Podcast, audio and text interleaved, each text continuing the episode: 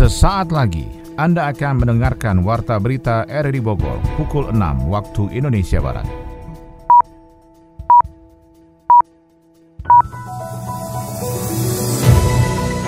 Selamat pagi, kami sudah menyiapkan rangkaian informasi dan berita yang kami rangkum dalam Warta Berita RRI Bogor pagi ini, edisi Kamis 25 Februari 2021. Siaran ini bisa Anda dengarkan juga melalui audio streaming di aplikasi RRI Play di smartphone Anda dan juga bisa Anda dengarkan karena disiarkan langsung oleh Radio Tegak Beriman Kabupaten Bogor, Jawa Barat. Berita utama hari ini. Pemerintah Kota Bogor mengoptimalkan sinergitas tiga pilar kewilayahan dalam upaya penanganan COVID-19 berskala mikro. Bahu-membahu setiap hari mencatatkan, kemudian memonitor apa-apa saja yang terjadi di lapangan, terutama di tingkat RT dan RW di Kota Bogor. Pemberian vaksin COVID-19 saat ini memasuki tahap kedua yang menyasar warga lanjut usia atau warga berusia di atas 60 tahun. Karena alokasi vaksinnya juga kita terbatas, jadi kita akan mengatur untuk lansia yang memang di zona, merah. 7.730 ampul vaksin COVID-19 tahap kedua diterima Dinas Kesehatan Kabupaten Bogor di Cibinong. Vaksin yang datang itu 7.000, uh, berbeda dengan vaksin yang pertama datang. Yang pertama datang itu single dose. Saya Molane Starto, inilah Warta Berita selengkapnya.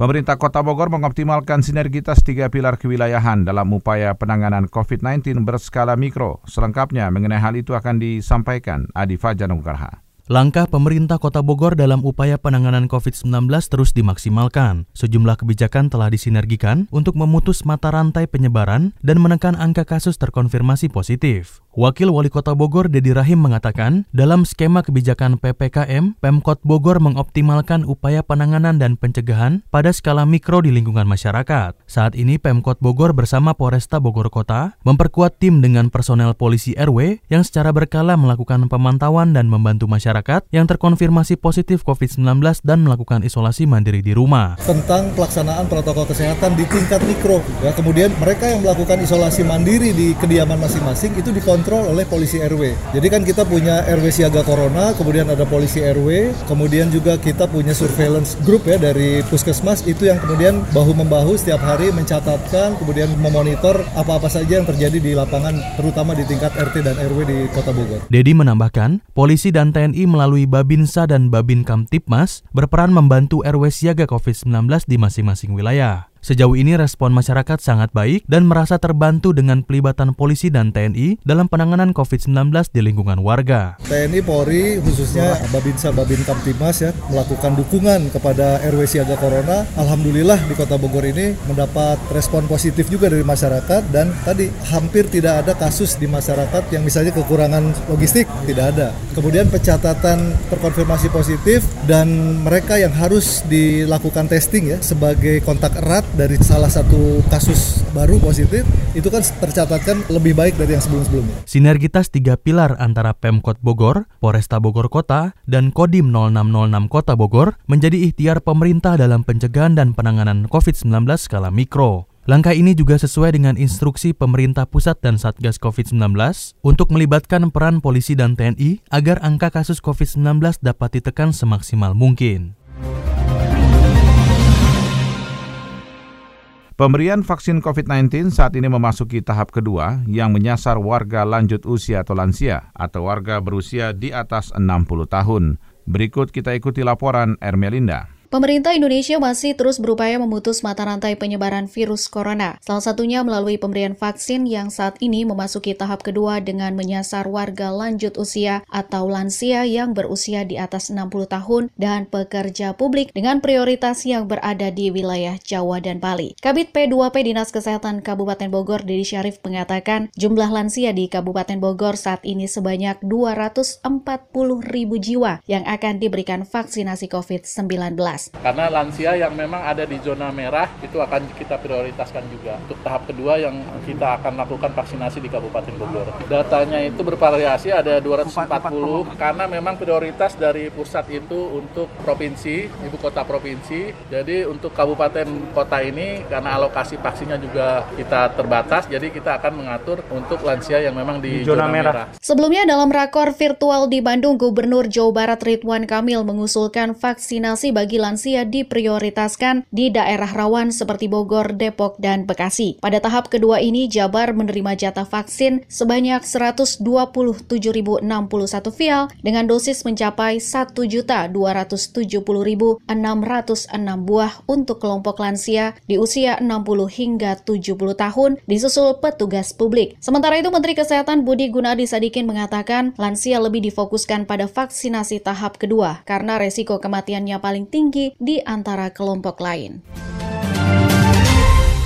7.730 ampul vaksin COVID-19 tahap kedua diterima Dinas Kesehatan Kabupaten Bogor di Cibinong. Masih dari Kabupaten Bogor, kita ikuti laporan Yofri Haryadi. Sebanyak 7.730 ampul vaksin COVID-19 tahap kedua gelombang kedua diterima Dinas Kesehatan Kabupaten Bogor di Cibinong. Berbeda dengan kemasan vaksin COVID-19 sebelumnya yang jumlahnya lebih banyak, vaksin COVID yang diserah terimakan Pemkap Bogor melalui Sekretaris Dinas Kesehatan Dr. Gigi Ahmad Zainuddin dari truk box dengan nomor polisi B9274CXS hanya 4 dus saja. Sekretaris Dinas Kesehatan Kabupaten Bogor itu menjelaskan satu ampul vaksin kedua gelombang kedua ini dapat dipergunakan untuk 9 orang dengan target sasaran penyuntikan diberikan kepada sekitar 34 ribu orang penerima dari total keseluruhan vial vaksin yang diberikan sebanyak 69.570 untuk dua kali penyuntikan dengan asumsi 7.730 ampul dikalikan 9 orang per ampulnya. Untuk yang tahap 2 ini kita datang tadi 4 box ya sejumlah 7.030 dan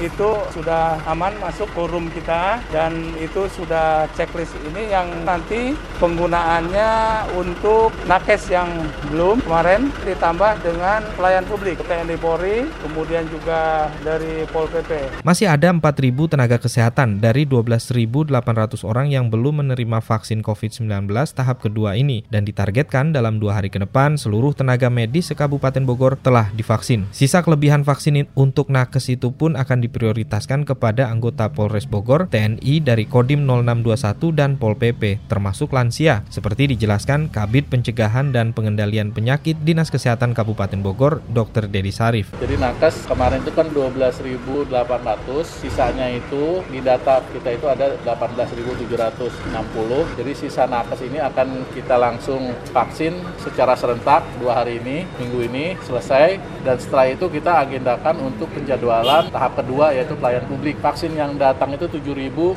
uh, berbeda dengan vaksin yang pertama datang. Yang pertama datang itu single dose 12.800 vial. Nah sekarang ini yang datang itu multi dose. Ini untuk indeks pemakaian satu plakon itu untuk 9 orang. Proses pelaksanaan vaksin itu pun akan dilakukan di 101 puskesmas yang ada di Kabupaten Bogor. Sementara untuk TNI dan Polri akan dilakukan pada markas komando masing-masing yakni di Mako Polres Bogor dan Mako Kodim 0621 di Cibinong. Kita ke Kota Bogor, soal Wakil Ketua DPRD Kota Bogor, Jainal Mutakin mengapresiasi dukungan masyarakat yang tergabung dalam Koperasi Pedati Bogor untuk penyaluran bantuan sembako bagi warga yang tengah menjalani isolasi mandiri.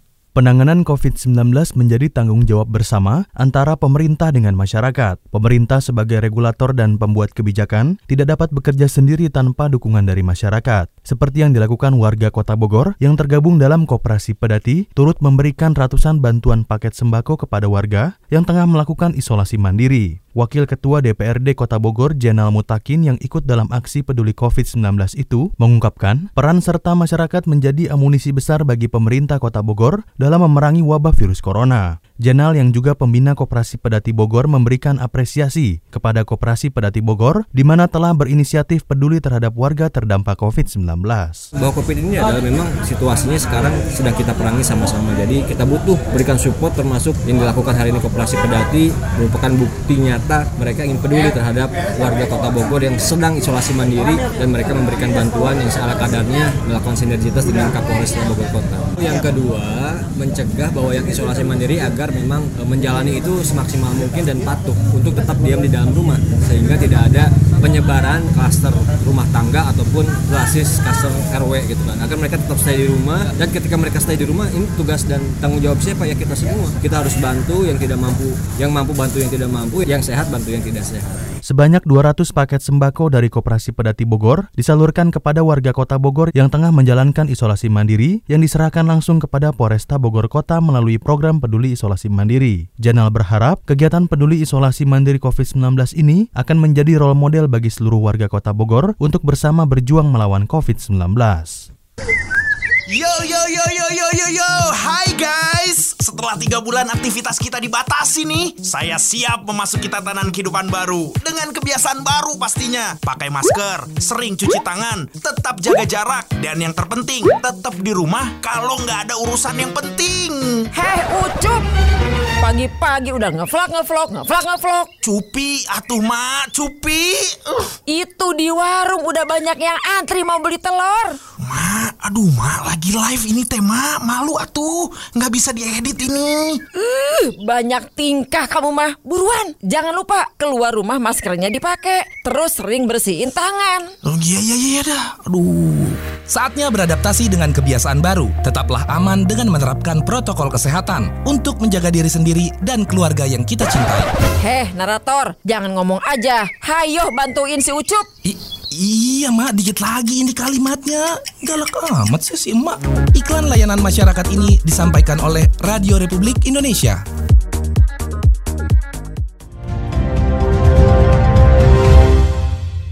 Mengantisipasi peringatan BMKG, Wali Kota Bogor memastikan antisipasi peringatan BMKG dan kesiapan sistem koordinasi dan logistik. Kita akan ikuti laporan Muklis Abdillah.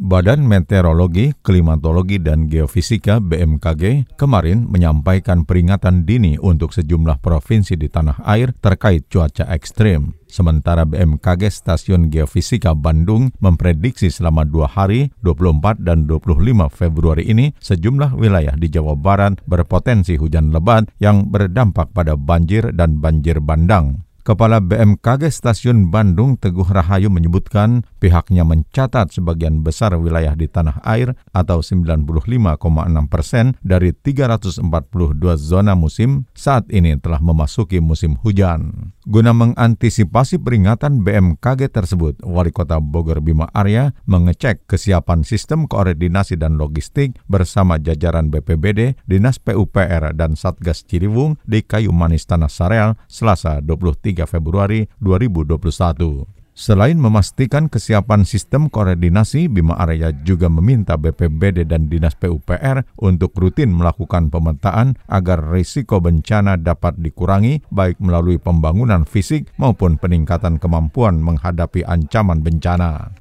Ia meminta seluruh personil baik BPBD, Dinas PUPR termasuk camat dan lurah untuk mengantisipasi curah hujan yang ekstrim dalam beberapa waktu ke depan berdasarkan prediksi BMKG itu. Kesiapan dari tim baik di BPBD, Dinas maupun wilayah ini mengantisipasi curah hujan yang ekstrim berdasarkan prediksi dari BMKG ada kesiapan sistem koordinasi. Jadi begitu terjadi Katulampa Siaga 1, sistem sudah bergerak. Ada proses evakuasi yang sudah disimulasikan. Jadi ada beberapa titik yang memang langganan banjir, begitu terjadi sudah ada mekanismenya. Pada kesempatan tersebut, Bima juga mengecek kesiapan Natura. Ia meminta semua Natura dipul dan juga ditambah logistiknya di Dinas Sosial. Kemudian menyosialisasikan kepada warga akan hari-hari ke depan yang sangat rawan itu agar menghindari dulu dari titik-titik rawan bencana. Polresta Bogor Kota dan Dinas Perhubungan Kota Bogor melakukan rekayasa lalu lintas di Jalan Pahlawan dan Paledang. Bagaimana rekayasa itu dilakukan? Kita akan ikuti laporan Sony Agung Saputra. Kepolisian Resort Bogor Kota dan Dinas Perhubungan Kota Bogor melakukan rekayasa lalu lintas untuk memperlancar proses pengerjaan double track kereta api Sukabumi Bogor. Dalam pengerjaan proyek double track tersebut terdapat perluasan jembatan sehingga saat ini dibuat jembatan sementara atau balai untuk bisa menjaga aktivitas masyarakat tetap berlangsung. Kanit Turjawali Satlantas Polresta Bogor Kota Budi Surahman mengatakan sejak Rabu pagi pengalihan arus lalu lintas berlangsung di kedua ruas Jalan Paledang dan Jalan Pahlawan sebagai dampak adanya pengerjaan double track kereta api Sukabumi Bogor. Pihaknya melakukan penjagaan selama 24 jam dengan personil yang bergantian dari pihak lalu lintas dan Dinas Perhubungan untuk mengarahkan masyarakat mencari jalan alternatif lain karena pengerjaan itu akan akan memakan waktu hingga enam bulan ke depan. Hari Rabu tanggal 24 Februari 2021 pelaksanaannya jam 8.00 sampai dengan selesainya dalam artian 6 bulan ke depan untuk pelaksanaan pengalihan arus yang ada di dua titik yaitu sesi pertama yang di PLN Palembang maupun yang ada di Empang. Untuk waktu pengerjaannya, ini pun pengalihan arus tetap dilaksanakan karena kegiatannya adalah pembongkaran jembatan. Sehingga pelaksanaan pengalihan arus dari pagi ketemu pagi lagi. Secara umum untuk kegiatannya pun sudah dilaksanakan rekayasa terbatas. Masangan Rabu lalu lintas pengarah jalan juga berlangsung untuk bisa memudahkan masyarakat dalam beraktivitas terutama pada pagi dan sore hari yang terjadi peningkatan volume kendaraan. Pembatasan kendaraan bertonar sebesar juga berlangsung dalam melintas jembatan tersebut agar bisa menjaga arus lalu lintas tidak terhambat saat pelaksanaan pengerjaan double track. Warga desa Keranggan, Kecamatan Gunung Putri, Kabupaten Bogor berharap bantuan yang diberikan kepada mereka dalam bentuk permodalan dan kesempatan kerja di satu sisi bantuan sosial berupa beras dirasa cukup untuk memenuhi kebutuhan mereka yang bersumber dari program pemerintah baik pusat maupun daerah. Kepala Desa Keranggan, Kecamatan Gunung Putri, Adang mengungkapkan kebutuhan warga saat ini adalah kembali berusaha dan berdagang meski dilakukan PPKM berskala mikro. Pihaknya berupaya kepada Satgas COVID memberikan ruang bagi warga untuk bekerja dan mencari nafkah. Harapan besar saya selaku pemerintahan memang kalau bantuan berupa sembako itu kurang efektif kurang, ya? yang sudah berjalan menurut penilaian dan pemantauan kita lebih efektifnya seperti UMKM saja diberikan modal sehingga dia bisa berusaha secara meriko di lingkungan yang sehingga perekonomian tetap berjalan tetapi tidak daripada menyebar keluar dan tetap usaha. Bungdes juga memang sudah berjalan sudah dirasakan bahwa yang usaha-usaha kecil itu sudah berjalan di mikro di okay. tingkat RT. Kecamatan Gunung Putri berada di tengah kawasan industri dengan tingkat penduduk urban yang tinggi. Mata pencaharian mereka mayoritas sudah bergeser dari bertani menjadi pekerja pabrik dan sektor formal, sehingga keberadaan badan usaha milik desa memberikan ruang warga memulihkan perekonomiannya. Seorang anggota Satpol PP Kabupaten Bogor meninggal dunia terlindas truk semen di Jalan Mayor Oking, Kamurang, depan PT Indosemen Citerap Kabupaten Bogor. Berikut laporan Yofri Haryadi. Anggota Satpol PP Kabupaten Bogor meninggal dunia terlindas truk semen di Jalan Mayor Oking, Kamurang, depan PT Indosemen Citerep Kabupaten Bogor. Peristiwa yang terjadi pada Selasa sore itu pun mengakibatkan kemacetan panjang di ruas Jalan Citerep, Gunung Putri, Kabupaten Bogor. Menurut keterangan saksi mata di lapangan, Ade mengungkapkan saat itu J JJ, anggota Satpol PP Kecamatan Citerep berboncengan dengan rekannya dengan sepeda motor nomor polisi Z3292BS dari arah Gunung Putri menuju Citerep hendak menyalip angkot di depannya. Namun naas dari arah berlawanan sebuah truk semen nomor polisi F9828FE dan JJ kehilangan kendali, terpleset dan jatuh masuk ke dalam kolong truk semen. JJ meninggal di tempat. Satu motor dia lajunya ke arah jalan sini sebelah kiri. Mobil truk ini sebelah kanan nih, yang sebelah kiri ini. Ke arah Citerep. Nyenggol angkot ya angkot berhenti juga di situ. Si korban ini langsung kelempar ke kanan.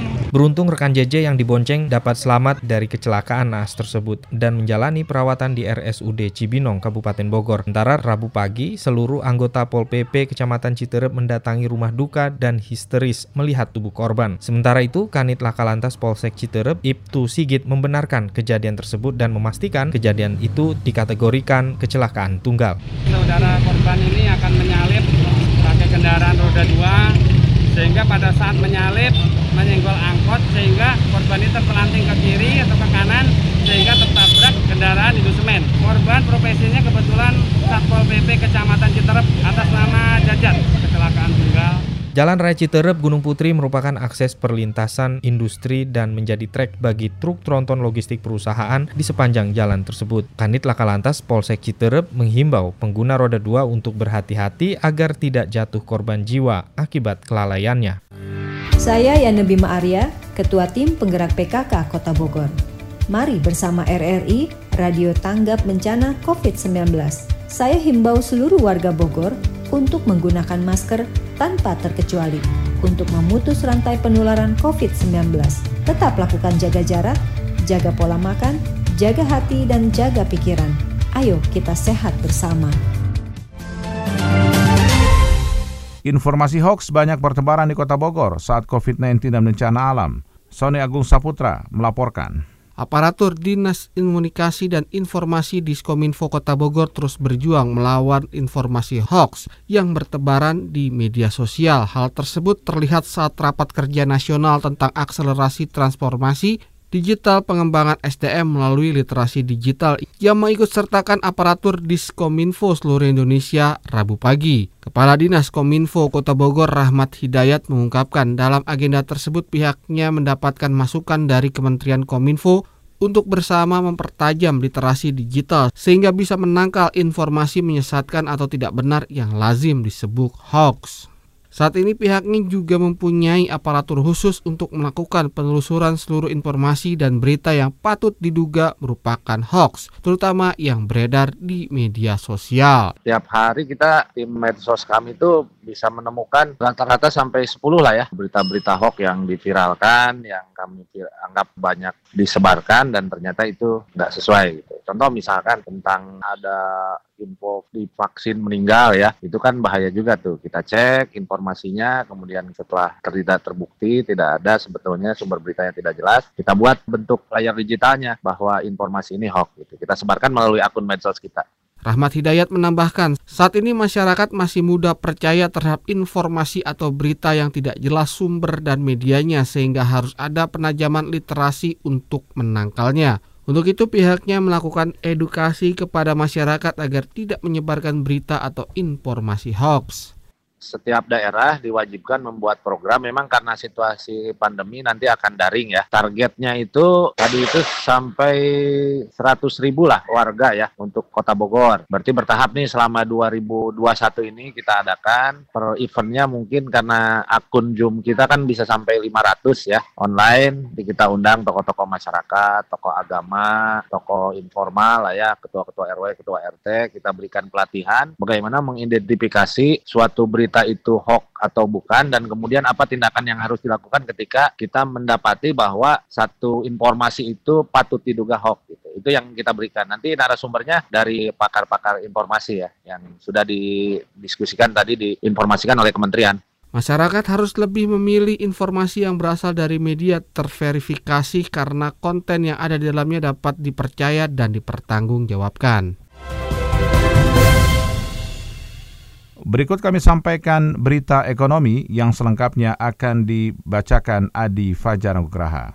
Pemerintah hingga saat ini masih optimis angka pertumbuhan ekonomi Indonesia pada tahun 2021 akan menyentuh 5 persen. Menteri Koordinator Bidang Perekonomian Erlangga Hartarto mengatakan berbagai sektor di capital market sudah lebih baik dibandingkan awal tahun 2020, sehingga ini menambah keyakinan perekonomian Indonesia akan menunjukkan hasil yang positif. Erlangga menambahkan, sebagaimana pesan Presiden Joko Widodo, seluruh elemen bangsa diimbau untuk bersama-sama membangun harapan, menyuarakan optimisme, dan berhasil menangani krisis kesehatan dan krisis ekonomi, juga meraih banyak lompatan dan kemajuan. Pemerintah optimis pertumbuhan ekonomi kian membaik di tahun 2021, yang dibantu dengan sejumlah kebijakan yang berfokus pada upaya peningkatan daya beli masyarakat. Pemerintah Kabupaten Bogor segera melibatkan siswa sekolah menengah kejuruan atau SMK dalam membangkitkan geliat ekonomi dari imbas pandemi COVID-19 di daerah. Ketua Komite Percepatan Pembangunan Strategis Kabupaten Bogor, Saipudin Mutar mengatakan, siswa SMK nantinya akan dilibatkan dalam pemasaran produk UMKM, kuliner, ataupun potensi wisata di Bogor lewat media sosial. Ia mengaku telah berkoordinasi dengan kantor cabang Dinas Pendidikan Wilayah 1 Jawa Barat agar kegiatan tersebut menjadi tugas pembelajaran jarak jauh para siswa selama pandemi. Nantinya para siswa SMK dituntut untuk membuat desain grafis dan konten video yang berisikan informasi seputar kuliner, lokasi pariwisata, ataupun produk UMKM asal Kabupaten Bogor. Gus Udin sapaan akrabnya optimis bahwa pelibatan siswa SMK tersebut menjadi sarana pemulihan ekonomi yang efektif tanpa pemerintah daerah harus mengeluarkan biaya lebih besar untuk promosi. Dari dunia olahraga, Persikabo Bogor, Jawa Barat optimis menjadi juara Piala Kemenpora dengan dukungan Kabo Mania. Selengkapnya, kita akan ikuti laporan olahraga ini bersama Kriswanto.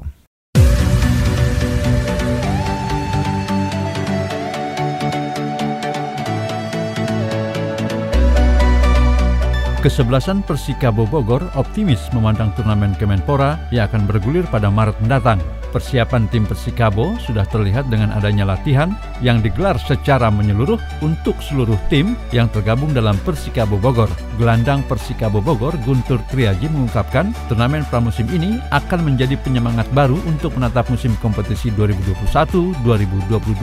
Bagus buat kita karena kita sudah menantikan begitu lama ada kompetisi, ada turnamen di Indonesia. Mudah-mudahan berjalan lancar dan ini bisa menjadi sebuah angin segar ya biar kompetisi juga bisa digulirkan tidak adanya pemain asing sedikit mengurangi tapi tidak berdampak yang begitu signifikan karena kita kan sudah hampir setahun vakum jadi walaupun dengan pemain-pemain lokal saya yakin persaingan tetap berjalan ketat. Piala Kemenpora ini mempunyai gengsi tersendiri walaupun pemain asing masih belum diperbolehkan bermain sehingga akan menambah kepercayaan diri dari pemain lokal dalam menunjukkan skill dan kemampuan mengolah si kulit bundar.